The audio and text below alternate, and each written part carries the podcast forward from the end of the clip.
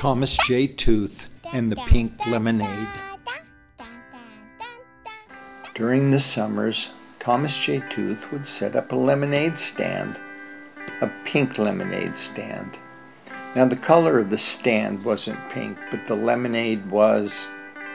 Each morning, he would go to the local grocery store and buy frozen concentrate lemonade and mix it up and sell the icy cold drink to those in town.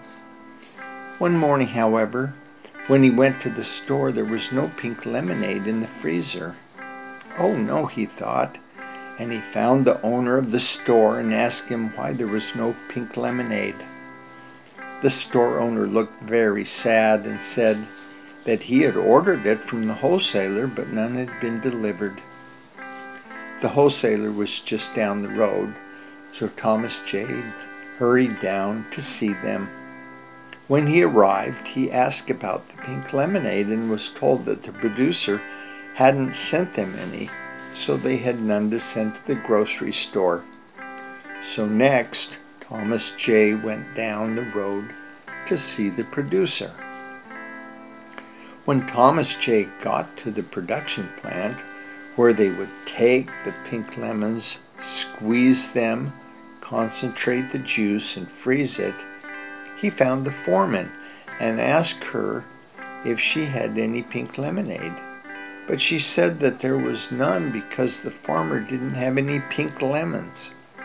She felt very sad too because she would stop by Thomas's lemonade stand each day and get a nice cold cup of pink lemonade.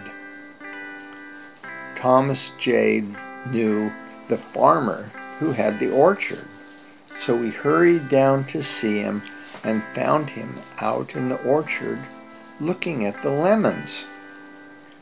Thomas J asked him what was wrong, and he said that all of his lemons were very sad and yellow and sour.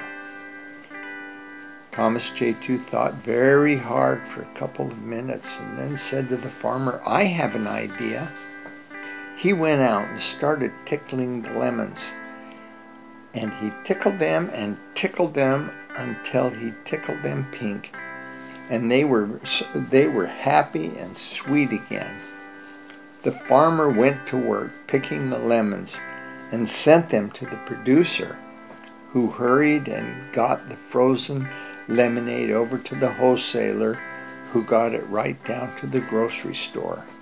And of course, Thomas J. Tooth was right there waiting for it. Took it home, mixed it up, and had a great day selling pink lemonade to all those who came by.